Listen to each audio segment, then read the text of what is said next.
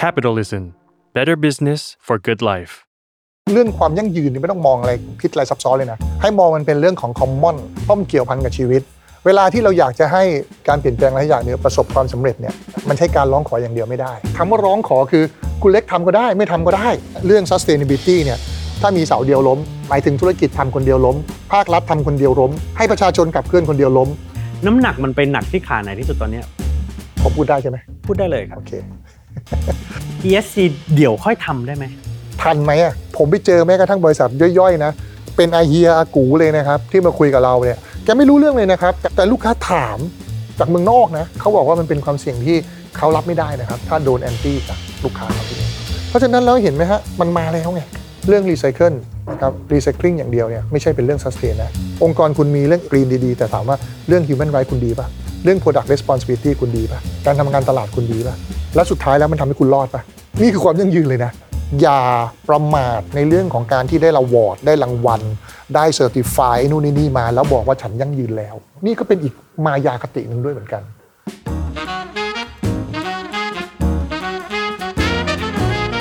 Business Summary เพราะธุรกิจไม่เคยเป็นเรื่องไกลตัว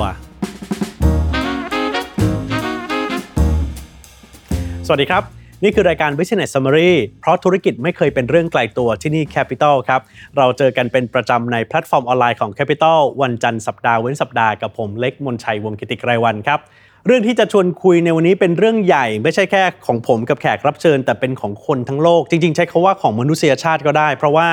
เราอยู่ในจุดที่หมิ่นเหม่เหลือเกินกับการจะมีชีวิตอยู่ในอนาคต เราก็เลยต้องกลับมาพูดเรื่องการเปลี่ยนแปลงสภาพภูมิอากาศ การปรับกระบวนการทางธุรกิจให้ ไปสู่จุดที่เรียกว่ายั่งยืนมากยิ่งขึ้น แล้วยั่งยืนจริง ๆ กับโลกธุรกิจมันหมายถึงอะไร วันนี้ก็ต้องหาคำตอบจากคนที่สอนเรื่องนี้เนี่ยแหละครับ ให้บริษัทขนาดใหญ่ แล้วก็คนในแวดวงธุรกิจ เราอยู่กับผู้อำนวยการสถาบันพัฒนาธุรกิจอย่างยั่งยืน อาจารย์เอกอนันตชัยยุนประถมสวัสดีครับ สวัสดีครับครับ อาจารย์เอกเราคุยกันเรื่องนี้ก่อนณวันที่เราจัดรายการกันอยู่เนะครับครับฝุ่น PM ครับ2.5 ประเทศไทยนี้เป็นอันดับต้นๆของโลกร้อยกว่าเลยนะฮะครับแต่วันนี้ทุกองค์กรก็พูดกันเรื่องความยั่งยืน พูดเรื่องมลพิษ พูดเรื่องดูแลสิ่งแวดล้อม มันเกิดอะไรขึ้นกับภาพที่มันมันทับซ้อนกันแล้วมันดูเป็นคนละเรื่อง หรือเราล้มเหลวกับเรื่องนี้จริงอืมจะเรียกว่าล้มเหลวไหมนะครับเดี๋ยวผมแยกตอบเป็นสองประเด็นนะจะเรียกว่าล้มเหลวไหมกึ่งหนึ่งนะครับ แต่จะเรียกว่ามันเป็นผลพวงของการที่เราต้องมีชีวิตไปข้างหน้าก็กึ่งหนึ่งที่ผมเกริ่นบอกว่า ทำไมเราถึงมองไปว่าล้มเหลวก็ส่วนหนึ่งแต่อีกส่วนหนึ่งเป็นเรื่องของการเปลี่ยนแปลง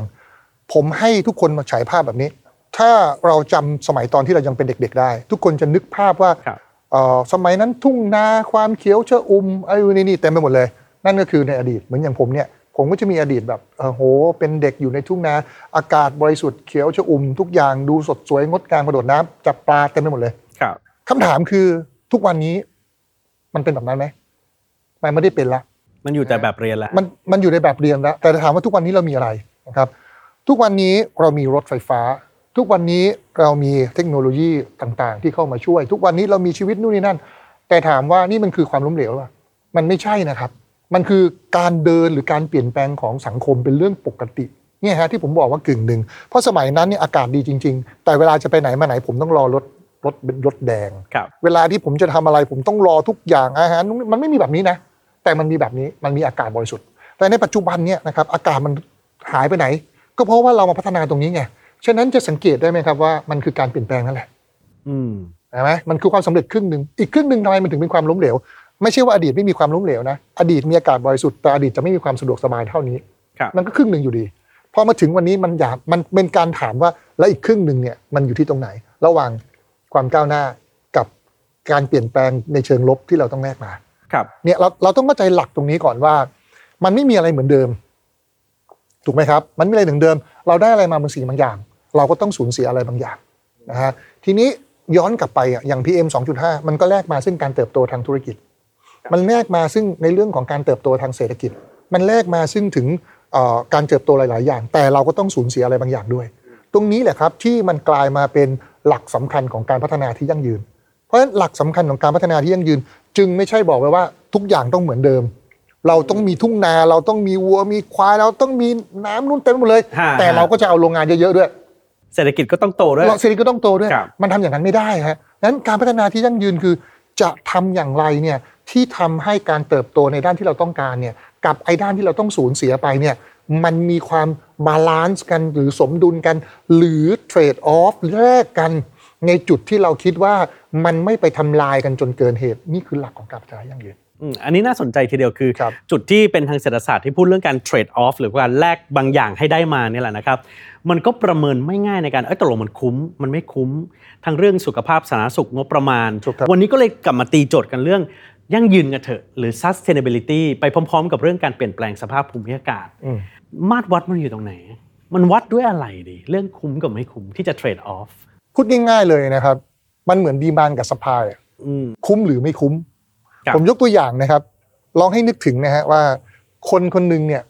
ซื้อรถคันหนึ่งเนี่ย ในราคา3ล้าน อืม คนแรกบอกคุ้ม ครับ เพราะอะไรฮะ เพราะเขามองว่ารถราคา 3 ล้านเนี่ยไปตอบสนองเขาในเรื่องของตัวแบรนด์ภาพลักษณ์นู่นนี่นั่น แต่ในขณะอีกคนนึงบอกไปว่า 3 ล้านไม่คุ้มหรอก เขาซื้อสู้รถธรรมดาเพราะมันวิ่งได้เหมือนกัน เห็นไหมฮะ คุ้มกับไม่คุ้มใครเป็นคนบอก หรือบางคนบอกไปว่าเอาง่ายๆเลยประเทศไทยเป็นประเทศเดียวนะครับ ที่มีดินแพงที่สุดในโลกอ๋อเหรอฮะทราบไหมครับว่าดินเนี่ยขนาดประมาณนี้เป็นล้านนะครับ พระไงผมพูดถูกไหมคำถามคืออ่าถ้ามองว่าเป็นพระเครื่องเนี่ยอ่าฮะคุ้มไหมครับ บางคนบอกโอ้โหคุ้มมากยอมจ่ายเป็นล้านครับแต่ทำไมบางคนบอกโอ้โหแค่นี้เองเหรอเป็นล้านกว่าบาท ตรงเนี้ยมันย้อนกลับไปเลยว่าคุ้มหรือไม่คุ้มมันอยู่ที่ตรงไหน ทีนี้ผมพูดประเด็นที่หนึ่งนะครับเพราะฉะนั้น ในแต่ละเรื่องของการพัฒนาที่ยั่งยืนเนี่ยมันเลยมีระดับของการที่เราจะบอกไว้ว่า อย่างไรที่เรียกว่าคุ้มหรือไม่คุ้มอย่างไรที่เรียกว่าการพัฒนาที่ยั่งยืน ฉะนั้นสังเกตได้ไหมครับ มันจะมี 2 เป้าหมายเวลาเราพูดถึงเรื่องของการพัฒนาที่ยั่งยืนครับเป้าหมายแรกเป็นเป้าหมายที่องค์กรเนี่ยมักจะตั้งครับเช่นถ้าเราอยากจะพัฒนาที่ยั่งยืน เราเอา 3 ห่วงเข้ามาคือเศรษฐกิจสังคมสิ่งแวดล้อม เราก็จะมาดูกันว่าองค์กรเราเติบโตเท่านี้ เราจะลดผลกระทบได้เท่าไหร่ ในเชิงสิ่งแวดล้อม ครับ เราจะสร้างคุณค่าหรือลดผลกระทบกับสังคมเท่าไหร่ เราก็ต้องมาตั้งกัน อันนี้ก็คือเป็นเรื่องของตัวองค์กรเนี่ยเซตเอง อืม แต่มันก็จะมีความคุ้มในคุ้มเพราะอะไรฮะ เกิดคนเห็นแก่ตัวหน่อยนึง ฉันเอาวงนี้เยอะๆ วงนี้ฉันน้อยๆ แล้วฉันก็บอกไปว่าฉันคุ้มแล้ว มันก็ถือว่าไม่แฟร์สำหรับคนอื่นด้วย มันก็เลยมีความคุ้มหรือไม่คุ้มในระดับสากล ที่ในปัจจุบันเรารู้จักกันคือ UNSDG 17 Go นะอันเนี้ยคือความคุ้มที่พูดเป็นระดับใหญ่ของทั้งโลกอืม เพราะเขาบอกไปว่าไอ้สามห่วงเนี่ยนะฮะถ้าเกิดอยากจะให้มันคุ้มแล้วเนี่ยแตกออกมามีด้านใดบ้างเศรษฐกิจคุณดูจากอะไร มันก็จะมีหัวข้อที่ว่าในเรื่องการสร้างงานการสร้างโครงสร้างการสร้างนวัตกรรมครับถูกไหมครับ การสร้างงานที่ดีนู่นนี่นั่นเต็มไปหมดเลย สังคมมีเรื่องอะไร ลดความยากจนลดความหิวโหยการเข้าถึงการศึกษาสุขภาวะครับสิ่งแวดล้อมมีเรื่องอะไรมีตั้งแต่ในเรื่องของตัวสิ่งแวดล้อมในชีวิตในทะเล สิ่งแวดล้อมชีวิตบนบก อันเนี้ยเขาก็แตกออกมาแล้วก็ไปกำหนดเป้าในนั้น ซึ่งเป้าใน UNSCG เนี่ย169เนี่ยนะครับ มันจะมีตั้งแต่เป้าที่มันเป็นเป้ากลางจากทั่วโลก ครับ เป้าอันหนึ่งซึ่งไปกำหนดเอาเองในแต่ละประเทศเห็นไหมฮะเพราะฉะนั้นความคุ้มไม่คุ้มเนี่ยมันถูกแปลงออกมาเป็นสองระดับในระดับสากลระดับสากลเราใช้ UNSDG ก่อนในปัจจุบัน กับ กับในระดับขององค์กรที่เราก็มาดูกันไปว่าเราทำได้แค่ไหนคาร์บอนก็เหมือนกันครับกับ คาร์บอนก็เหมือนกันเมื่อก่อนนี้เราตั้งกันบอกว่า ฉันจะลดคาร์บอนฉันไม่กำหนดเอง นะฮะกับอีกอันหนึงเขาบอกไม่ได้แล้วโลกมันจะไป2องศาเราจะวินาศสันตะโรแล้วอันนี้เป็นเขาเรียกว่าในเชิงวิทยาศาสตร์ เพราะฉะนั้นเราต้องมาตั้งเป้าแบบนี้มันก็มีครับ เพราะอะไรฮะบางคนเนี่ยยังไม่มีความพร้อมที่จะขึ้นไปถึงระดับโลกกับเขาก็ต้องเริ่มจากตัวเองก่อนแล้วค่อยๆ ยกระดับพัฒนาไปไอ้เรื่องความพร้อมไม่พร้อมเนี่ยครับอาจารย์ครับเอกน่าสนใจตรงที่ว่าถ้ามองย้อนกลับไปในประวัติศาสตร์เนี่ยครับเราก็จะเห็น ข้อตกลงที่โตเกียวเมื่อหลายสิบปีก่อนอืมตัวมาจนตัวถึโปงรโตคอลอ่าปัจจุบันที่ข้อตกลงปารีสที่เพิ่งเกิดขึ้นไม่นานมานี้ครับเราได้ยินสิ่งที่เรียกว่าการพัฒนาอย่างยั่งยืนหรือว่า SDG ฟังดูเหมือนว่าในการที่เราจะรักษาโลกใบนี้ไว้เนี่ยไม่มันไม่ให้สภาพมันเลวทรามไปกว่านี้เนี่ยการใช้กลไกผ่านกาภาครัฐอย่างเดียว แล้วก็การขอความสมัครใจในการร่วมมือไม่พอต้องเข้ามาสู่กระบวนการที่เอกชนต้องต้องนำแล้วก็เป็นภาคบังคับอย่างนั้นแหละฮะครับ เอ่อเวลาที่เราจะทำเรื่องใดๆก็ตามเนี่ยนะครับผมไม่ต้องเรื่องความยั่งยืนเนี่ยไม่ต้องมองอะไรคิดอะไรซับซ้อนเลยนะครับให้มองมันเป็นเรื่องของคอมมอนเพราะมันเกี่ยวพันกับชีวิต เวลาที่เราอยากจะให้ข้อตกลงอะไรสักอย่างหนึ่งเนี่ยหรืออยากให้เกิดการเปลี่ยนแปลงอะไรสักอย่างหนึ่งประสบความสำเร็จเนี่ยจริง ๆ แล้วเนี่ยมันใช้การร้องขออย่างเดียวไม่ได้ ไปบอกเขาว่าร้องขอความร่วมมือคำว่าร้องขอคือคุณเล็กทำก็ได้ไม่ทำก็ได้ครับถูกไหมครับ แต่ถ้าเกิดเมื่อไหร่ก็ตามนะเป็นภาคบังคับนะคุณเล็กต้องทำ ถูกไหมฮะภาครัฐหรือต่างๆ ต้องมีการบังคับ เพราะไม่อย่างนั้นแล้วเนี่ยทุกคนปล่อยปละละเลย ยกตัวอย่างนะฮะอย่างเรื่องสุขภาพเมื่อก่อนนี้ใครอยากมีสุขภาวะแบบไหนก็ได้ ใครอยากจะกินอะไรก็ได้ แต่ในปัจจุบันท่านเห็นไหมครับ เรามีภาษีน้ำตาล ภาษีความหวานเพื่ออะไรฮะเพราะถ้าเกิดว่าปัญหาสุขภาวะมันเกิดขึ้นเยอะๆ ในสังคมในประเทศ ไม่ใช่แค่ตัวเรารับผิดชอบนะครับ ภาระของรัฐบาลนะฮะต้องรับผิดชอบของคนที่ป่วยเยอะๆ ค่ายาค่ารักษาเห็นไหมฮะเพราะฉะนั้นขอความร่วมมืออย่างเดียวไม่พอแล้ว อันเนี้ยต้องบังคับเพื่อส่วนรวม เรากำลังจะมีอะไรครับ ในอนาคตอาจจะมีคาร์บอนแท็กซ์ครับเพราะอะไรครับ เพราะว่าเมื่อก่อนนี้ทุกคนขอให้ความร่วมมือ แต่พอมันถึงจุดหนึ่งไม่ไหวแล้วนะครับ ขอความร่วมมือต้องบังคับ ทีนี้เมื่อการที่จะขับเคลื่อนเนี่ยต้องมี 2 อันทั้งเขาเรียกว่าทั้ง reward แล้วก็ทั้ง punishment นะครับทำไมภาครัฐต้องเข้ามาเกี่ยวข้อง ผมให้มองเนี่ยฮะเรื่อง sustainability เนี่ยมันจะเจริญเติบโตได้เนี่ยนะครับนี่ sustain เนี่ยมีน้ำอยู่ที่ตรงนี้เนี่ยการตั้งเนี่ยนะครับถ้ามีเสาเดียวล้ม หมายถึงธุรกิจทำคนเดียวล้ม ภาครัฐทำคนเดียวล้ม ให้ประชาชนขับเคลื่อนคนเดียวล้มฮะอะธุรกิจทำนะครับ เอาภาครัฐมาสนับสนุน ก็มีสิทธิ์ล้มเพราะมันงอนแง่นถูกไหมครับครับ เพราะอะไรฮะ เพราะว่ามันไม่มีขาที่ 3 คือภาคประชาชน เพราะมันเป็น 3 ขาเห็นไหมครับ คราวเนี้ยเรื่อง sustainability มันถึงจะเกิดขึ้นได้ทำไมถึงต้องเป็น 3 ขา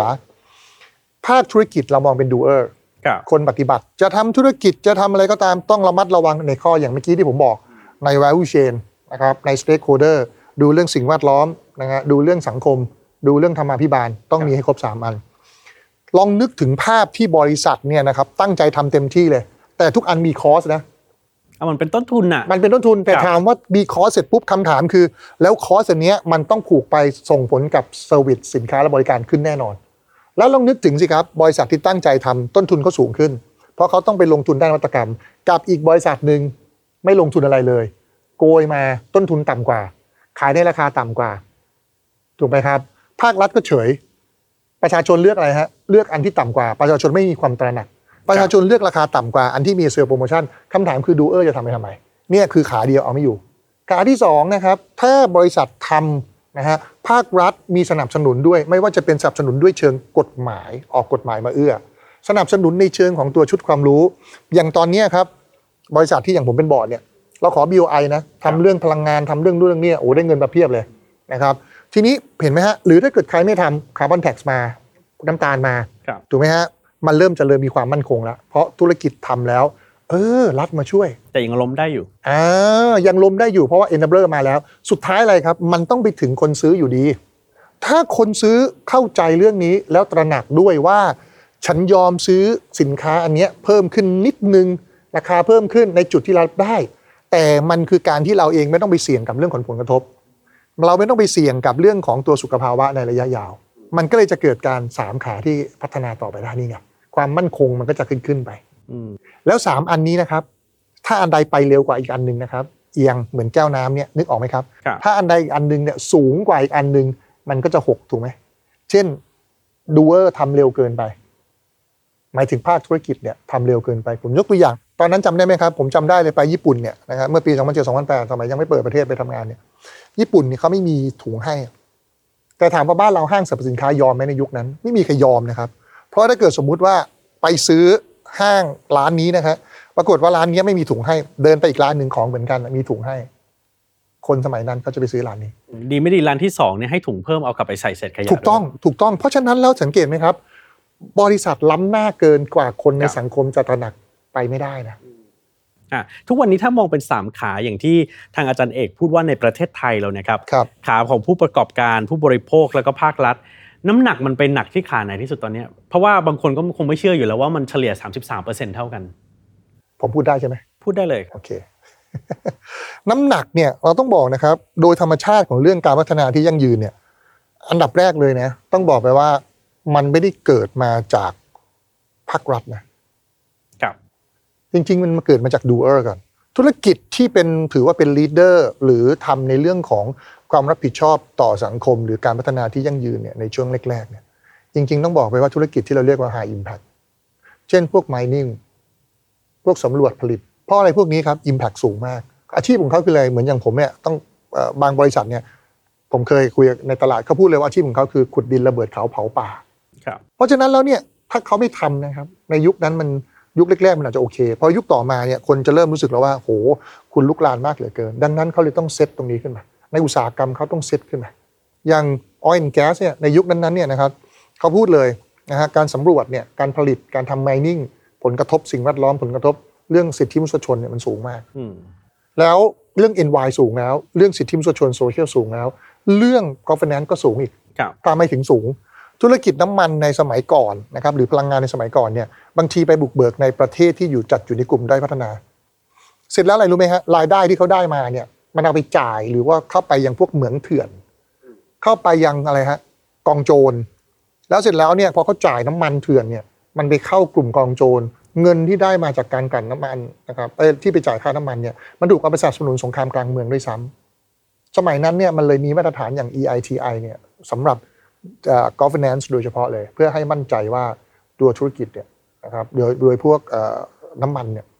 จะไม่ใช่เป็นการที่ไป สนับสนุนเหมืองเถื่อนที่ก่อให้เกิดการละเมิดสิทธิมนุษยชนและสงครามกลางเมือง ทีนี้พอดูเออร์เนี่ยเขาเริ่มก่อน เพราะว่าเขามีความเสี่ยงสูง ธุรกิจอื่นๆเนี่ยยังไม่เห็นผล ยังไม่เห็นถึงผลกระทบรุนแรงมากนะเมื่อก่อนนี้ผมจำได้เลยตอนทำตลาดใหม่ๆ ชวนมาเรียนหลักสูตรผมเนี่ยยากมาก เพราะเขาบอกไปว่าเฮ้ยเขาไม่ใช่องค์กรที่แบบทำปูนซีเมนต์ระเบิดเขาหรือไปสำรวจไปขุดดินไปนู่นไปนี่เขาเราไม่ได้ทำลายสิ่งแวดล้อมนี่เขาพูดว่าเขาครับเขาคิดเองว่าเขาไม่ทำลายสิ่งแวดล้อม ธุรกิจบริการหลายอัน finance บางอันเขาพูดเลยเขาไม่เอา เพราะว่าเขาบอกเขาไม่ได้มีผลกระทบอยู่ที่ตรงนี้ แต่กลายเป็นว่าเห็นไหมฮะในปัจจุบันนี้มันเห็นแล้วว่าผลกระทบมันเกิดขึ้นดูเออก็ยังนำอยู่ดีคือตัวธุรกิจเนี่ยนำนะครับส่วนที่ตามมานะฮะตัวที่ตามมาเนี่ยมันต้องแยกเป็นโซนนะถ้าเป็นต่างประเทศเนี่ยนะครับจริง ๆ แล้วเนี่ยเขาขึ้นมาสู้กันเลยนะ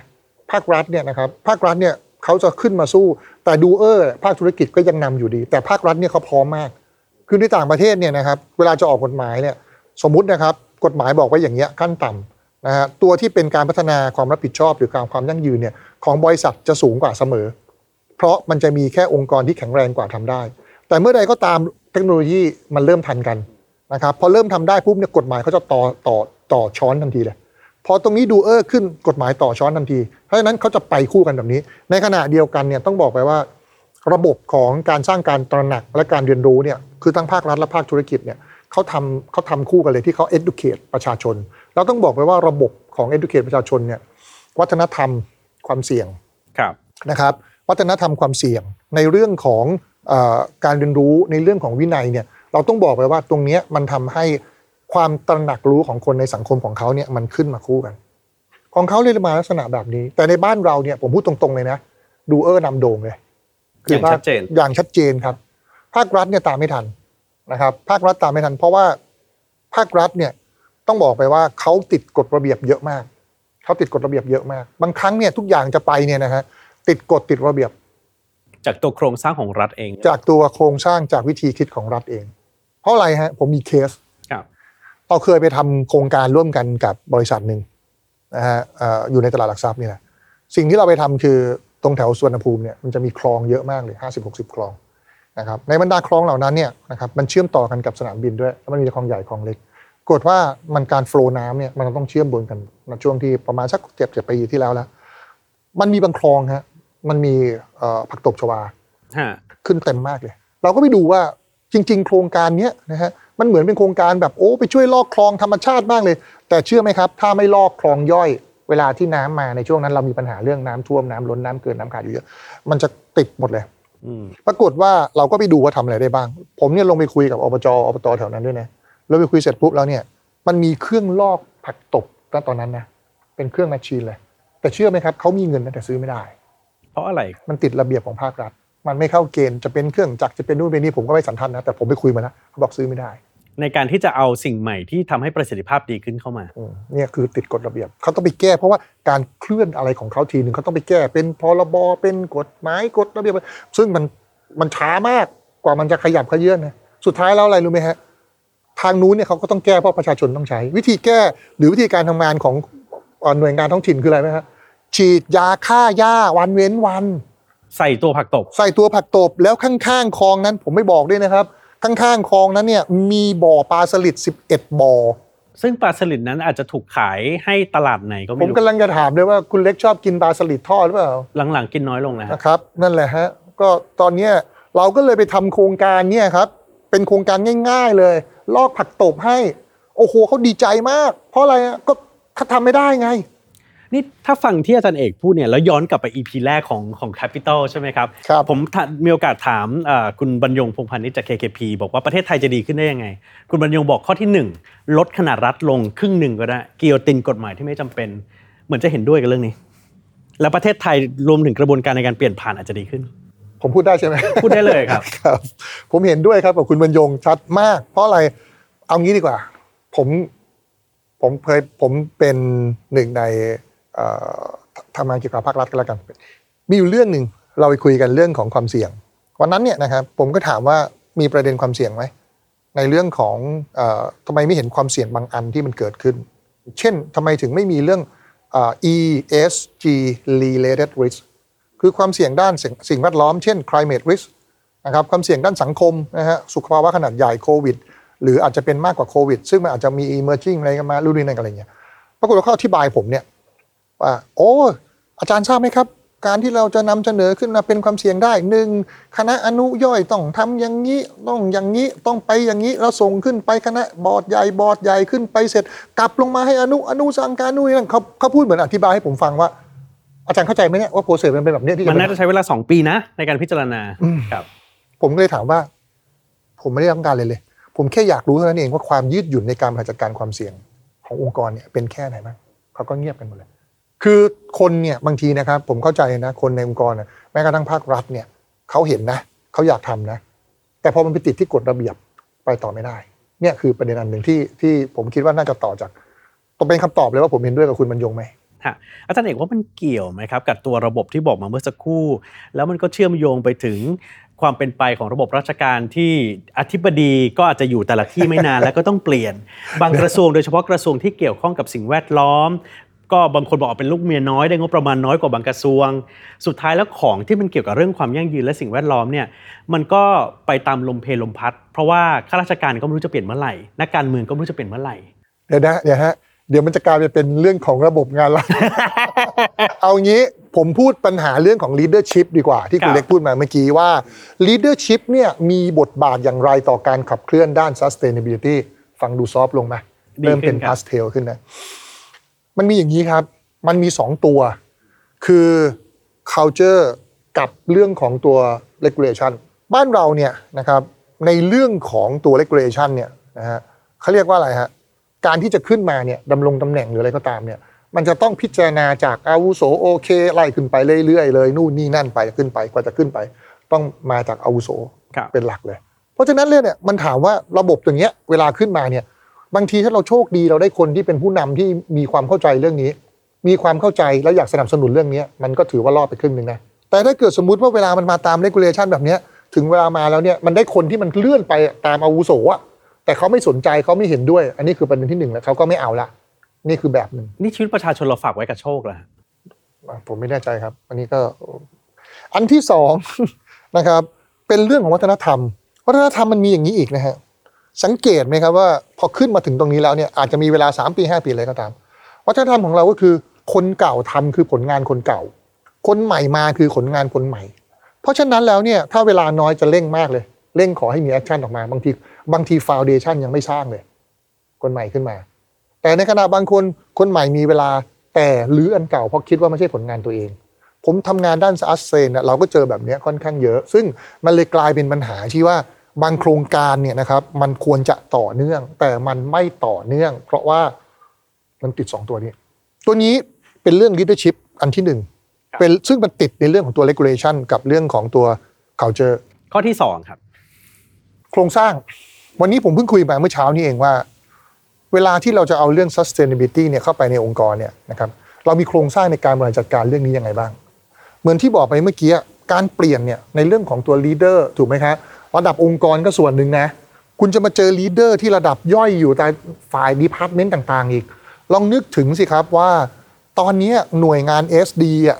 ขององค์กรเนี่ยไปอยู่ตรงไหน บางองค์กรไปอยู่ใต้ marketing PR นะครับซึ่งมายุคแรกๆ เลยอยู่ใต้มา PR อยู่ใต้ marketing นะครับบางองค์กรไปอยู่ HR บางองค์กรที่เน้น NY หน่อยไปอยู่กับเรื่องของ manufacture หรือเอ่อ operation ทีนี้สังเกตไหมครับ ข้างบนเนี่ยก็เปลี่ยนล็อตหนึ่งแล้ว ข้างล่างเนี่ย department ก็เปลี่ยนอีก ถ้าอย่างสมมุติว่า SD เนี่ยไปอยู่ใต้ตรงนี้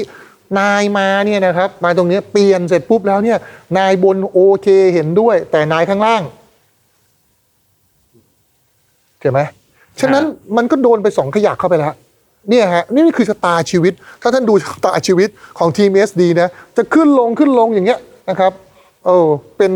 ตามโชคชะตาอะไรสักอย่างตามโชคชะตาครับเลย อันนี้คือโครงสร้างก็มีผล ฉะนั้นในมาตรฐานสากลเนี่ยเขาถึงถามว่าหน่วยงาน SD เนี่ยอยู่กี่เทียร์ที่ห่างจาก CEO เพื่อลดขั้นตอนมันมี 2 เหตุผลนะเหตุผลหนึ่งคือไม่ให้มันขั้นตอนมันเยอะ อันที่ 2 เวลาทำงานด้าน SD เนี่ยมันไม่ได้ทำเป็นเป็นรูทีนฮะเวลามันทำเนี่ยมันต้องทำเป็นคล้ายๆกับ organizational development คือขึ้นขึ้นมาเป็นโครงการนะครับแล้วก็ทำเพราะอะไรฮะ ถามว่ายกตัวอย่างอย่างเช่น เราไปทำเรื่องของตัว human rights สิทธิมนุษยชนเนี่ยคำว่าสิทธิมนุษยชนเนี่ยเมื่อก่อนจะเข้าใจว่าอ๋อต้องไปอยู่ฝ่าย HR ต้องเป็นเรื่องพนักงานอย่างเดียว เราเห็นไหมครับ มันมีข่าวตั้งหลายบริจที่พนักงานไปละเมิดสิทธิลูกค้า เจ้าหน้าที่รักษาความปลอดภัยไปละเมิดสิทธิของตัวลูกค้าครับเพราะฉะนั้นแล้วจริง ๆ เรื่องสิทธิมนุษยชน มีมนุษย์ที่ไหนมันมีเรื่องนี้ที่นั่นน่ะทีนี้พอถามว่าเวลาเราที่เราจะไปทำเนี่ยถ้าหน่วยงาน SD เนี่ยมันไปอยู่ภายใต้ใครสักคนหนึ่งเนี่ย จะทำเรื่อง human right อยู่ภายใต้ marketing เนี่ยสมมติเรา SD อยู่ภายใต้ marketing จะไปทำเรื่อง human right มันต้องไปทุกอันเลย ปรากฏนายเราบอกว่าอย่าไปยุ่งกับเขาเลย ส่วนนายเราบอกโอเคยุ่งได้ ถ้านายเราบอกไม่ให้ยุ่งก็จบแล้วนะ อีกฝั่งหนึงบอกว่านายเราให้ยุ่ง แต่พอไปถึงอีกฝั่งหนึงอย่ามายุ่งกับฉันคุณอยากทำอะไรก็ทำไป มันไปไม่ได้แล้วนี่คือสิ่งที่เป็นอยู่ นี่คือสิ่งที่เป็นอยู่ หลายองค์กรบางองค์กรก็ทลายไปแล้วกับนะครับ นี่คือ 2 ตัวที่ผมบอกเลยว่าทำไมเอ่อเรื่องของตัวบุคลากรเนี่ยที่มันเกี่ยวกับ regulation นะครับเกี่ยวกับเรื่อง culture ของบ้านเราเนี่ยครับ มันถึงมีผลนะมันมีผลแบบนี้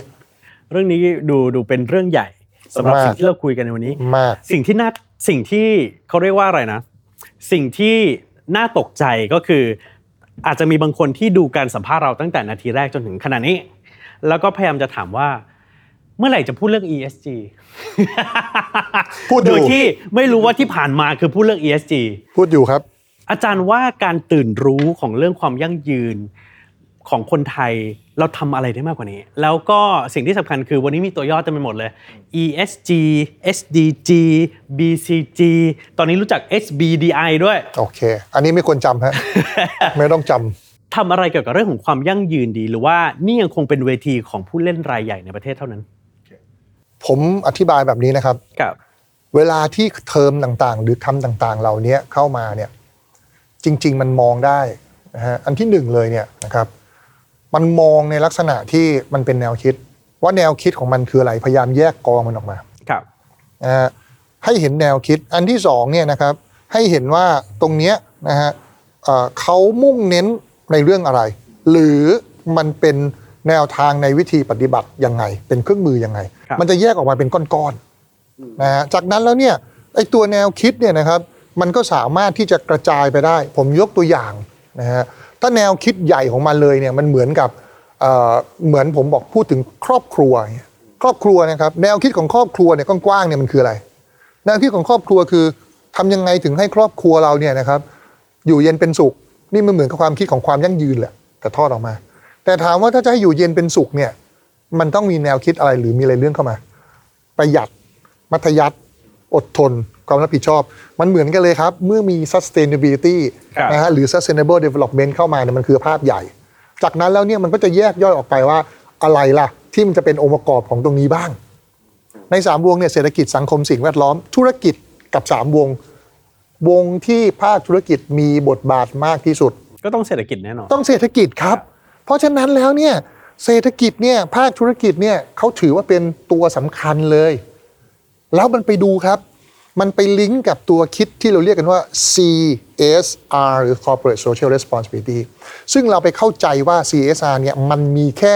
การบริจาค แต่ในหลักทฤษฎีของมันความรับผิดชอบ SR Social Responsibility ครับ NGO ต้องมีไหมมี ภาครัฐต้องมีไหมมีธุรกิจต้องมีไหมมีอ่า C กับ SR แสดงว่าเรากำลังจะดู SR ของ C เมื่อเอา SR ของ C ไม่ใช่ SR ของ NGO ไม่ใช่ SR ของ governance ไม่ใช่ SR ของ civil society เข้าไปท่ากับ3วงเมื่อกี้คุณเล็กเพิ่งพูดเลยในบรรดา3วงเนี่ยธุรกิจมีบทบาทวงไหนมากที่สุดเศรษฐกิจสังคมสิ่งแวดล้อม ก็คือเศรษฐกิจ ดังนั้น C SR แรกของภาคธุรกิจ คือวงเศรษฐกิจครับ เศรษฐกิจเนี่ยนะฮะต้องอาศัยการค้ำจุนจากภาคธุรกิจ CSR ความรับผิดชอบ ต่ำสุดที่เป็นพื้นฐานไม่ใช่ต่ำสุดที่เป็นพื้นฐานแรกของธุรกิจเลย คือการเป็นสถาบันค้ำจุนระบบเศรษฐกิจของสังคมอยู่ในวงอีโคโนมิกมันดูเป็นเรื่องใหญ่เลยนะอ้าวนี่เรื่องใหญ่เลยนะนี่ดูเป็นภาพที่ใหญ่กว่าไปปลูกป่ากับแจกผ้าห่มถูกต้องครับ เยอะมากเลย คุณลองคุณเล่นลองคิดดู ถ้าประเทศหนึ่งเนี่ย ธุรกิจตั้งแล้วล้มตั้งแล้วล้มตั้งแล้วเจ๊งฮะวงเศรษฐกิจพินาศไหมฮะจะให้ภาครัฐเนี่ยมาตั้งรัฐวิสาหกิจขยายทั้งหมดมันเป็นไปไม่ได้ สุดท้ายแล้วเนี่ยเมื่อท่านทำตัวเอง และในขั้นที่ตามกฎหมายและดี และจริยธรรมดีแล้วนะครับ ท่านถึงค่อยไปเอื้อเฟื้อเผื่อแผ่หันไปมองคนข้างๆ ตัวเนี้ยการบริจาคการอะไร มันถึงเป็นตัว top up อยู่ข้างบนสุดอ๋อฮะอันนี้คือ CSR ที่เป็นตามหลักทฤษฎี แต่เราอะไม่ได้เห็นตรงนี้เราไปเอาอยู่ข้างบนมา ซึ่งถามว่าผิดไหมไม่ผิด แต่มันเห็นแค่ยอดมันยังไม่เห็นรากฐานของมันทั้งหมด ทีนี้มาดูนะครับ ต่อละ พอเรามี CSR เข้าใจตรงนี้แล้วทำยังไง How เหมือนกันเลย ธุรกิจนะฮะมุ่งเน้นการเติบโตหรือการอยู่รอดด้วยวงอีโคโนมิกครับถูกไหมครับคำถามคือถ้าอยู่รอดระยะสั้นนะฮะก็ตามกฎหมายไปนู่นนี่นั่นความท้าทายอะไรมา ทีนี้อยู่รอดระยะยาวทำไงอ้าวทำแค่พอผ่านเฉยๆมันอยู่ได้ไม่ยาวนะอ่าคำถามคือผ่านเฉยๆสมมุตินะครับ คนอื่นก็ค่ะคนอื่นก็ผ่านเฉยๆเราก็ผ่านเฉยๆคนนู้นคนนี้ก็ผ่านเฉยๆนะฮะเหมือนที่เหมือนเพื่อนเราในห้องอะฮะเขาบอกว่าให้เรามีเส้นผ่านแค่เนี้ยทุกคนก็ผ่านแค่เนี้ยถูกไหมครับคำถามคือเวลาเราต้องไปสอบไปแข่งไปนู่นไปนี่แล้วเนี่ย เราจะรอดไหมเราอาจจะรอดนะ แต่ก็รอดแบบยังไงฮะถูถ่ายไปเรื่อยๆครับถ้าเกิดสมมุติมีประเด็นมีปัญหามีการเปลี่ยนแปลงมาเราไม่รอดไงเหมือนกันเลยครับทำแค่ผ่าน อาจจะไม่รอด ทีนี้ธุรกิจต้องกลับมาคิดแล้วทำยังไง ธุรกิจก็เลยบอกไปว่าในโลกปัจจุบันเนี่ยถ้าเป็นสมัยก่อน คุณอยากโตคุณจะใช้ทรัพยากรเท่าไหร่ก็ได้ไม่มีปัญหา เพราะฉะนั้นแล้วเนี่ยวงอีโคโนมิกตัวแรก E ยังอยู่นะครับวง economic ตัวแรกเนี่ยคุณจะไปทำยังไงใช้ทรัพยากรยังไงมีใครว่าไหมไม่มีเลยเพราะว่าทำไมฮะโอ้ยเราส่งข้าวออกมากที่สุด เรามีไม้สักมากที่สุดทุกวันนี้ถามหาไม้สัก ผมว่าไปใช้ไม้เทียมเหอะ มันมันหาไม่ได้ฮะนะฮะเพราะฉะนั้นตรงเนี้ยมันก็เลยกลับมาว่าอู้ถ้าอย่างนั้นเราจะอยู่รอดเนี่ยเอ่อ ให้เราเติบโตเนี่ยนะครับ ถ้าเราไม่กลับมาดูเรื่อง NY กับโซเชียลเราจะไม่รอดแล้วเขาก็เลยบอกไปว่าเอ้ยถ้าอย่างนั้นเนี่ยมันต้องกลับแล้ว ถ้าเราอยากจะอยู่รอดในเชิงเศรษฐกิจ เราต้องหาสังคมกับสิ่งแวดล้อมที่มีความสัมพันธ์กับ financial performance ของเราเนี่ยเอาเข้ามาบริหารจัดการอืมเห็นภาพดีขึ้นคเห็รับนภาพไหมครับครับ ทีนี้มันเลยจะมาประกอบร่างแล้วฮะ ESG มาจากไหน นี่แหละ จริง ๆ มันไปเชื่อมกับ E อีกตัวหนึ่ง E ตัวเมื่อกี้ของตัวธุรกิจจำได้ไหมคือ Economic ยังคงอยู่ครับเศรษฐกิจตัวเนี้ยยังคงอยู่นะครับ เพราะมันคือ CSR พื้นฐาน แล้วคำถามคือ G ล่ะ มีไหม ต่อให้ไม่มีเรื่อง NY ไม่มีเรื่องเรื่อง sustainability G ของธุรกิจต้องมีอยู่ไหมครับ ต้องมีต้องมีถ้าเป็นในเชิงของตัวเอ่อบริษัทจดทะเบียนคำถามคือ G มาจากไหน governance G เนี่ยมันเกิดขึ้นมาจากอะไรหรือว่า corporate governance จริง ๆ แล้วอะครับ corporate governance เนี่ยไม่ได้เกิดมาจากโลกสวยนะ มันเกิดมาอย่างนี้ครับ ถ้าเป็นตัวธุรกิจที่ไม่ใช่เป็น listed หรือว่าของมหาชนเนี่ย manager หรือว่าคนที่บริหารจัดการเนี่ยจะเป็นคนเดียวกับเจ้าของ ถูกต้อง เพราะฉะนั้นแล้วเนี่ยการบริหารจัดการของเขาก็คือเพื่อประโยชน์สูงสุดของเจ้าของ ไม่ผิดไม่มีปัญหา แต่พอเป็น listed company manager อาจจะไม่ใช่เจ้าของไงอาจจะเป็นมืออาชีพเข้ามา คำถามของนักลงทุนและผู้ถือหุ้น เลยถามว่าแล้ว manager ที่คุณเอาเข้ามา จะบริหารเพื่อประโยชน์ของตัวเอง หรือบริหารเพื่อประโยชน์ของเจ้าของตัวจริงคือผู้ถือหุ้นฝรั่งคิดแบบนั้นนะเขาก็เลยต้องไปคิดระบบขึ้นมาระบบหนึ่งนั่นก็คือไม่ได้ละปล่อยให้ manager บริหารไปเรื่อยเฉื่อยอย่างเงี้ยเหลือเท่าไหร่เอามาให้เราเนี่ยเราไม่รู้นะเราเลยต้องไปสร้างกลไกมาตัวหนึ่งเรียกว่า corporate governance มันถึงต้องมีคณะกรรมการบอร์ดขึ้นมา แล้วบอร์ดต้องมาจากไหนฮะมาทั้งจากตัวแทนของผู้ถือหุ้น เข้ามาและอิสระที่มีความรู้ความสามารถเข้ามาเพื่อมากำกับดูซิ ว่าบริษัทเนี่ยครับแมネจเมนต์เนี่ยนะครับจะไปกำกับหรือไปบริหารบริษัทเนี่ยตามตามหลักของมันไหมคือเพื่อประโยชน์สูงสุดของผู้ลงทุนและนักถือผู้ถือหุ้น ทีนี้เห็นไหมครับ เพราะฉะนั้น G เนี่ยในยุคแรกมันก็เลยถูกสร้างขึ้นมา เพื่อกำกับ Economic ให้เกิดขึ้น และรวมถึงอะไรฮะถ้าจะให้ตรงนี้ดี อย่าลืมนะครับ ต้องมีความโปร่งใสเพราะจีมจะพูดถึงซีจีมพูดถึงเรื่องโครงสร้าง โครงสร้างของบอร์ดต้องดี ต้องกำกับมีความรู้ต้องโปร่งใสรวมทั้งลงไปกำกับถึงเรื่องอะไรฮะธุรกิจจะอยู่ได้ต้องมีธรรมาพิบาลอะไรก็ว่ากันไปนะ มันจะมี 2 อันนะ ทีนี้เมื่อก่อน G แรกเนี่ยมันกำกับอีโคโนมิกครับพอยุคที่ผมพูดไปเมื่อกี้ถ้าจะยั่งยืนแล้วเนี่ยใช้ทรัพยากรไม่ได้ละ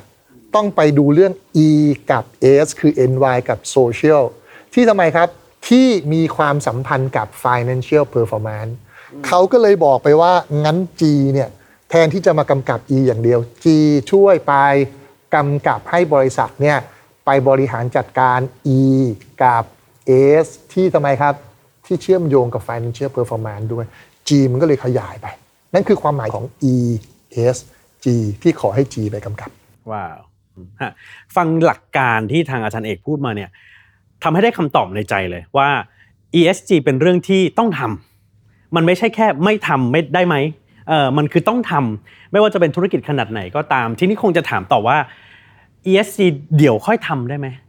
เพราะว่าตอนนี้เนี่ยเศรษฐกิจพึ่งฟื้น ยังจะต้องทำให้ธุรกิจเติบโต เดี๋ยวค่อยทำได้ไหมอาจารย์ อาจจะให้รายใหญ่ให้บริษัทในตลาดหลักทรัพย์เขาทำไปก่อน มันมีเงื่อนเวลามันมีประเด็นอะไรที่รู้สึกว่า เดี๋ยวค่อยทำไม่ได้ เดี๋ยวเมื่อไหร่อะทันไหมอะ ไว้โตอีกสักหน่อยนึงเออเดี๋ยวเมื่อไหร่ทัน เคยเห็นไหมฮะ กว่าจะรู้ก็สายไปซะแล้วอะท่านเห็นไหมครับว่า ทีเนี้ยพอเวลาที่เราพูดกันว่ามันจะเป็นต้องทำเนี่ยครับพอมันเป็นแบบนี้ปุ๊บเนี่ยถามว่ามันใช่เรื่องของการไปจำหน่ายจ่ายแจกเหรอมันไม่ใช่แล้วนะครับมันไม่ใช่มันไม่ใช่เป็นเรื่องของการทิ้งขว้างแล้วนะมันเป็น investment แล้วเพราะมันเป็น investment ปุ๊บนะครับถึงยังไม่มีกำไรก็ต้องทำเพราะมันจะกลายเป็นทำ ESG ให้มีกำไรด้วยซ้ำหนึ่ง เรื่อง timing ความท้าทายมาแล้วคุณจะรอเหรอสองมันเป็น investment ESG ที่จะทำให้ financial performance ดีขึ้น ฉะนั้นคุณจะรอเหรอสามเนี่ยไม่ทันแล้วฮะตลาดบังคับกรตบังคับ คนนู้นคนนี้บังคับ ลูกค้าบังคับแล้ว เพราะฉะนั้นแล้วถามว่าผมไปเจอแม้กระทั่งบริษัทย่อยๆ นะ เป็นไอเฮียอากูเลยนะครับ ที่มาคุยกับเราเนี่ย บอกว่าว่าอาจารย์ ESG เนี่ยมันคืออะไรมันเกี่ยวอะไรกัน ESG มันเหมือนกันกับอ่า E ของนั้น E คนนี้แล้วผมบอกไม่ใช่แล้วครับ มันไม่ใช่ E นั้นแหละครับ อันเนี้ยมันเป็น ESG แล้วแกไม่รู้เรื่องเลยนะครับ แต่ว่าปรากฏว่าอะไรฮะแกต้องทำชิ้นส่วนทำพวกน็อตทำสกรูทำสปริงทำนู่นทำนี่แหละแต่ลูกค้าถามจากเมืองนอกนะ บอกลูกมาคุยตอนแรกลูกมาคุยอีนู่นนี้นี่นะอ้วไม่เอาเลยนะ แต่ตอนนี้มาแล้วนะ ต้องทำแล้วนะ เพราะฉะนั้นแล้วเห็นไหมฮะมันมาแล้วไง มันหมายถึงรายได้ที่จะเข้ามาจริงๆหคุณมายถึงคำสั่งซื้อที่จะเกิดคำสั่งซื้อคุณหายทันทีเลยนะครับ เพราะอะไรฮะบ้านเราเนี่ยมันเหมือนกับว่าโอ้ยทุกคนทำมันอาจจะเหมือนกึ่งกึ่งๆมีความโก้เก๋ในระดับหนึ่งแต่จริงๆเนี่ยมันเป็นฟอสแล้ว แต่ที่เมืองนอกเนี่ยนะครับโอ้โหอันนั้นเนี่ยคือมันฟอสเพราะอะไรครับอย่างย้อนกลับไปสามขาเขาแข็งแรงมากหนึ่งภาครัฐนะเขาออกกฎมาทันเลยนะอันที่สองความรู้เท่าทันของตัวคนในสังคมเขาแรงมากนะครับ แล้วยุคนี้คำถามคือยุคนี้ คุณปิดได้เหรอบริษัทหนึ่งเนี่ยทำผิดพลาดในอีกซีกโลกหนึ่งนะครับเขาสืบกันแป๊บเดียวนะครับเขารู้ทันทีเลยว่าบริษัทที่อยู่ในอีกซีกโลกหนึ่งเนี่ยใช้ผลิตภัณฑ์หรือคนนี้เป็นเวนเดอร์เขาหรือเปล่าถ้าพลาดขึ้นมาแล้วเนี่ยเขาบอกว่ามันเป็นความเสี่ยงที่เขารับไม่ได้นะครับ ถ้าโดนแอนตี้จากลูกค้าเขาที่โน้นอืมอืมคำถามจากคำตอบของอาจารย์เอามาถามต่อนะวันนี้คือ ผู้ประกอบการหลายคนก็อาจจะยังไม่รู้ว่าจริงๆ อีกไม่ถึง 10 ปีของบางอย่างที่เคยส่งออกไปขายยุโรปอาจจะขายไม่ได้ จากข้อจำกัดบางประการ แล้วก็อะไรต่อมีอะไรที่เป็นข้อจำกัดทางการค้าในวันข้างหน้าเนี่ยผู้ประกอบการที่ดูคลิปนี้อยู่เนี่ยเขาควรจะมีเช็คลิสต์หรือมีวิธีในการตรวจสอบตัวเองไงไหมฮะว่าเอ้ยอันไหนต้องเปลี่ยนอันนี้เร่งด่วน อันนี้ไม่ควร อันนี้ควร มีครับ เพราะว่าเนี่ยอย่างที่ผมเล่าให้ฟังมาเพิ่งคุยกันมาเมื่อกี้เนี่ยจุดแรกที่เราคุยกันเลยเนี่ยองค์กรต้องปรับตัวมากเลยว่า ในปัจจุบันเนี่ยนะครับอองค์กรของเราเนี่ยผลิตภัณฑ์บริการของเราเนี่ยเป็นแบบไหน นะฮะลูกค้าเราเนี่ยลูกค้าเดี๋ยวนี้ไม่ใช่แบ่งออกไปเป็นแค่องค์กรภาครัฐองค์กรนู่นองค์กรนี่อะไรอย่างนี้นะครับ เดี๋ยวนี้ที่เราคุยกันเนี่ยคือลูกค้าเราเนี่ยไม่ว่าจะเป็นภาครัฐ ไม่ว่าจะเป็นภาคธุรกิจ ไม่ว่าจะเป็นนู่นนี่นั่นนะครับ มันมีการตัดนะครับว่ากลุ่มนี้เป็นกลุ่ม green rejector ป่ะถ้าเป็นกลุ่ม green rejector คือกลุ่มนี้ไม่สนอะไรเลยนะครับ นอกจาก quality cost time คุณภาพถึงส่งตามเวลาราคาถูกกลุ่ม green rejector หรือบางกลุ่มเนี่ยเป็นกลุ่มอะไรฮะเรียกเรียกว่า greener ขึ้นมา กลุ่มนี้เนี่ยอาจจะมี ข้อกำหนดแบบอ่อนๆ แต่ถ้ามันเป็นกลุ่มนะครับ super green เนี่ยนะฮะกลุ่มเนี้ยแล้วถ้าเกิดยอดขายเนี่ยมันมาสัมพันธ์กันเนี่ยคุณต้องกลับมาดูเลยนะฮะว่าลำดับแรกเลย คุณกลับไปส่องดูก่อนเลยว่าลูกค้าของคุณเนี่ยอยู่ในกลุ่มไหน requirement ของเขาคืออะไรกลางพ portfolio ตัวเองกลับมากางออกมาเลยครับ จากนั้นเสร็จว่าคุณลิงก์กลับเข้ามา อันที่หนึ่งเลย ถ้าคุณจะต้อง mitigate ระยะสั้น มีอะไรบ้างที่เป็นประเด็นอันตราย คุณต้องรีบไปแก้ไข อันที่สองถ้าคุณไปพัฒนาต่อในอนาคตตัวนี้ทำให้คุณมีโอกาสที่คุณจะไปสร้างหรือไปเปิดหรือไปเพิ่มอะไรบ้างเขาเรียกว่า create เพราะฉะนั้นอันดับแรกเลยนะครับ คุณไปกางพอร์ตคุณมา จากนั้นดูเลยครับว่าในกลุ่มของเขาเนี่ยยังเป็นอะไรบ้าง แล้วคุณแบ่งสัดส่วน จากนั้นแล้วคุณค่อยมากำหนดว่าอันดับแรก mitigate คุณจะ mitigate ความเสี่ยงของคุณเนี่ยในประเด็นไหนบ้างอันนี้ short term long term เนี่ยคุณค่อยไปดูว่าโอ้ถ้าเข้าไปแบบนี้แล้วฉันต้องเร่งพัฒนาอะไร ฉันต้องทำอะไร เช่น ในอนาคตพลาสติกเนี่ยบางอันเนี่ยมันใช้ไม่ได้แล้วนะครับ เพราะฉะนั้นตรงเนี้ยเราต้องเร่งแค่ไหน ถ้าเขาบอกไปว่าอีกหน่อยกลุ่มนี้จะต้องการ ปรากฏว่าเรายังมีกลุ่ม green rejector อยู่ แต่กลุ่ม green rejector อาจจะหายไปเป็น greener ข้อมูลอะไรเราค่อยมาวางแผน ทั้งเรื่องกลยุทธ์ทั้งเรื่องของตัวนวัตกรรม ทั้งเรื่องของอะไรก็ตามอืมทำแบบนี้แหละครับ mitigate ก่อน แล้วก็ระยะกลางระยะยาวเนี่ย createครับ เมื่อกี้คุยกันละว่าธุรกิจสำรวจตัวเองยังไงอืมทีนี้ เรื่องกระบวนการในการเปลี่ยนผ่านธุรกิจสู่การพัฒนาอย่างยั่งยืนเนี่ยเรื่องเนี้ยสำคัญ มันจะมีบางช่วงบางตอน บางเวลาที่ธุรกิจที่เป็นธุรกิจน้ำตาเลยบราวน์เลย โดยเฉพาะธุรกิจพลังงานบอกว่า รู้นะเรื่องความยั่งยืนเนี่ยแต่เราต้องดูสิ่งที่เรียกว่าความเป็นจริงด้วย ความมั่นคงทางพลังงานเนี่ยเรื่องใหญ่นะ จะไปลดเร็วๆมันก็ไม่ได้ เดี๋ยวไม่มีไฟฟ้าใช้ ไม่มีตรงนั้นตรงนี้ใช้ทำยังไงล่ะ อาจารย์ตอบไปยังไงดีฮะหรือจริงๆเขาก็พูดถูกละถูก ว่าทำความยั่งยืนบนบนความเป็นจริงด้วย ถูกครับทุกอย่างเนี่ยเรื่องของความเป็นจริงเรื่องของเอ่ออะไรก็ตามเนี่ยนะฮะในเรื่องของความยั่งยืนเนี่ยจริงๆมันเป็น common sense มากเลยนะมันเป็นเรื่องปกติ มันเป็นเรื่องของตัวชีวิต มันเป็นเรื่องของความเป็นจริง มันไม่ใช่โลกสวย แต่เราต้องการให้โลกสวย ต่างกันนะครับ มันไม่ใช่โลกสวยเราต้องการให้โลกสวย ผมยกตัวอย่างนะครับว่าตอนเนี้ยทุกคนบอกไปว่าอยากช่วยโลกมากเลยในประเทศไทย ผมอยากใช้รถพลังงานไฟฟ้า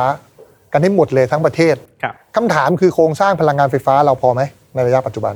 ปลั๊กตามบ้านเราโอเคไหมอันนี้คืออันที่หนึ่งผมตั้งคำถามเฉยๆนะ ถ้าบางท่านตอบว่าโอเคได้แล้วผมก็ไม่ว่าอะไรนะครับอันที่สองนะครับสมมติบ้านผมเนี่ยไม่สมมุติแหละอย่างเงี้ยผมอยู่ผมจะไปสุโขทัยไปลำปางไปเชียงใหม่เงี้ยครับคำถามคือมันมีปั๊มให้เราพอไหมปั๊ม EV เนี่ยหัวหัวชาร์จ EV ให้เราพอไหม แม้ตอนนี้ทุกฝ่ายก็จะพยายามพูดหลาย ๆ เสียงว่าทุกร้อยกิโลจะเจอหนึ่งปั๊ม ล่าสุดเนี่ยนะครับรุ่นน้องผมไปหาผมเนี่ยปกติไปลำปางเนี่ยมันประมาณสักเจ็ดชั่วโมงกว่าๆแปดชั่วโมงขับตามกฎหมายนะฮะเที่ยวเนี้ยเข้าไปเนี่ยนะครับ12ถึง14ชั่วโมง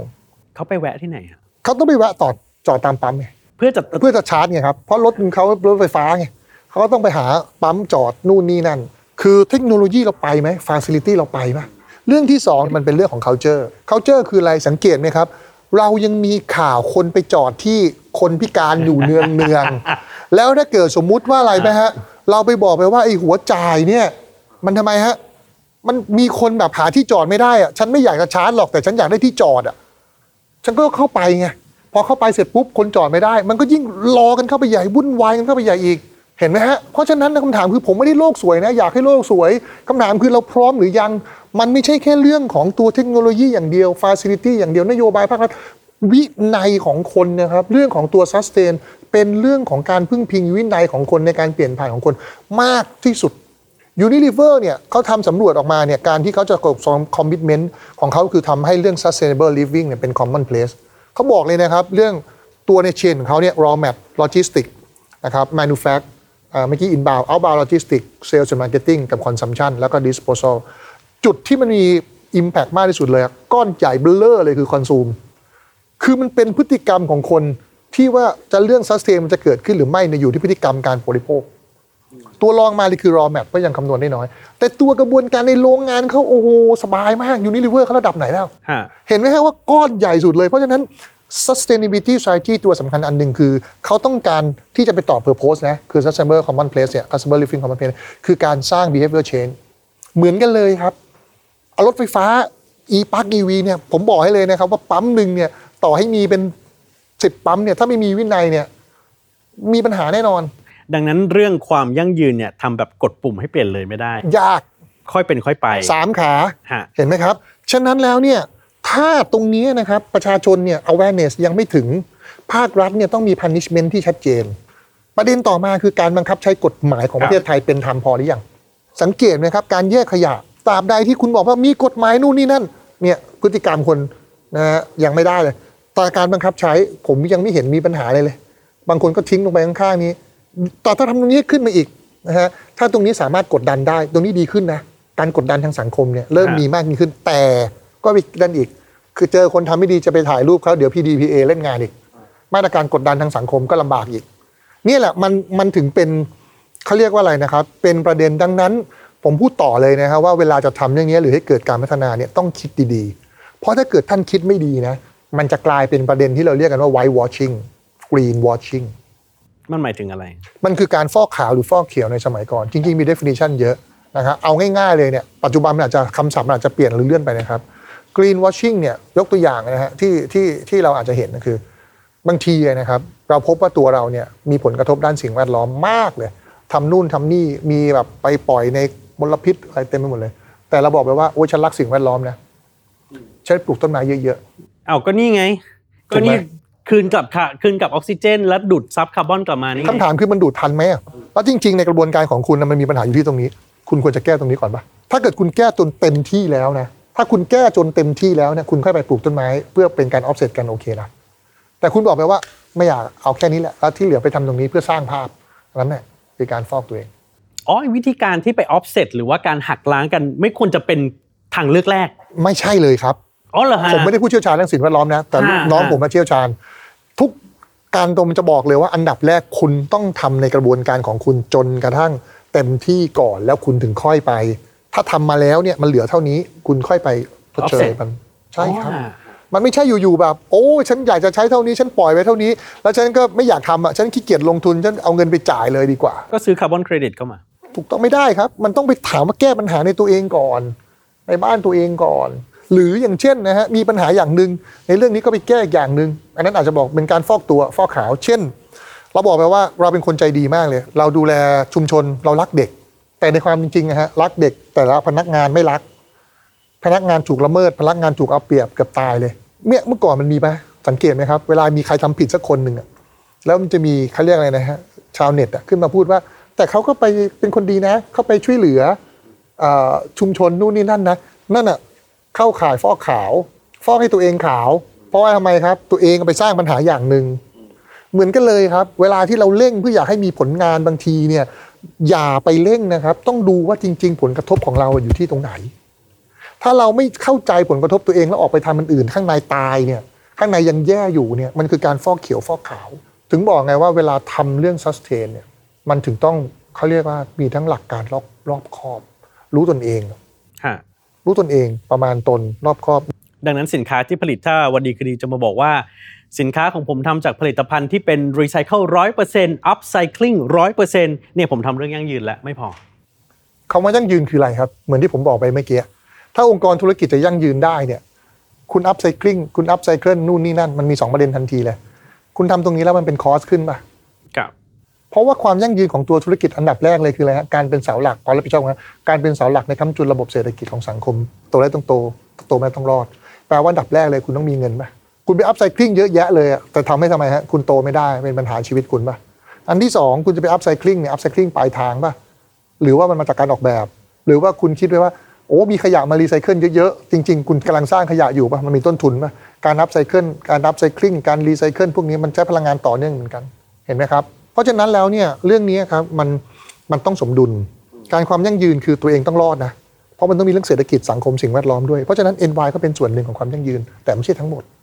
ใช่แน่นอนทุกบริษัทเนี่ยน้ำหนักของแต่ละวงไม่เท่ากัน แต่มันก็ต้องมีทั้ง 3 วง เพราะฉะนั้นเขาถึงบอกไงครับ อย่างที่ผมดูเนี่ยเขาถึงบอกว่าเรื่องรีไซเคิลนะครับ recycling อย่างเดียวเนี่ยไม่ใช่เป็นเรื่อง sustain นะมันคือหนึ่งในมิติของมันคือหนึ่งในประเด็นของมิติด้านสังสิ่งแวดล้อมมันนั่นเององค์กรคุณมีเรื่อง envi green ดีๆ แต่ถามว่าเรื่อง human right คุณดีป่ะ เรื่อง product responsibility คุณดีป่ะ การทำงานตลาดคุณดีป่ะ เห็นไหมฮะ แล้วสุดท้ายแล้วมันทำให้คุณรอดป่ะกับ นี่คือความยั่งยืนเลยนะ องค์กรมันเหมือนกันเลยครับ องค์กรที่ทำเหมือนรีไซเคิลเยอะๆน่ากลัวเหมือนอะไรรู้ไหมฮะเมื่อสมัยก่อนเนี้ยตั้งแต่ยุคสัตยำรุ่นยุคเอมรอนยุค w ว r ร์คอมเห็นไหมครับ เป็นองค์กรที่มีอะไรฮะโครงการเพื่อสังคมเพียบเต็มไปหมดเลย เพราะยุคนั้นเนี่ยมองว่าเรื่องของความรับผิดชอบต่อสังคม และความยั่งยืนเนี่ยคือการไปดูแลชุมชนและสังคม ก็ไปเฮกันตรงนั้น แต่เนื้อในเน่าไงก็ล่มสลายไป เหมือนกันเลยครับ ตอนนี้ระวังให้ดีนะครับ ขียวอย่างเดียวเลย ผมไม่ได้บอกว่าเรื่อง climate ไม่ใช่เรื่องเร่งด่วนนะเร่งด่วนมาก แต่ต้องดูให้สมดุลด้วยนะครับ ไม่ใช่ว่าเขียวอย่างเดียวเลยสุดท้ายแล้วฮะมีปัญหาอื่นอีก ทีนี้มันก็หลีดไปอีกเรื่องของ watching green watching เลยนอกจากดูมิติให้ตรงนี้แล้วเนี่ยอย่าประมาทในเรื่องของการที่ได้รางวอร์ดได้รางวัล ได้เซอร์ติฟายนู่นนี่นี่มา แล้วบอกว่าฉันยั่งยืนแล้ว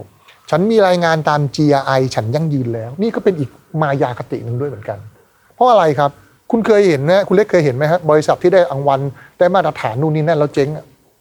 เยอะแยะไปถูกไหมเยอะแยะไป เพราะฉะนั้นตัวนี้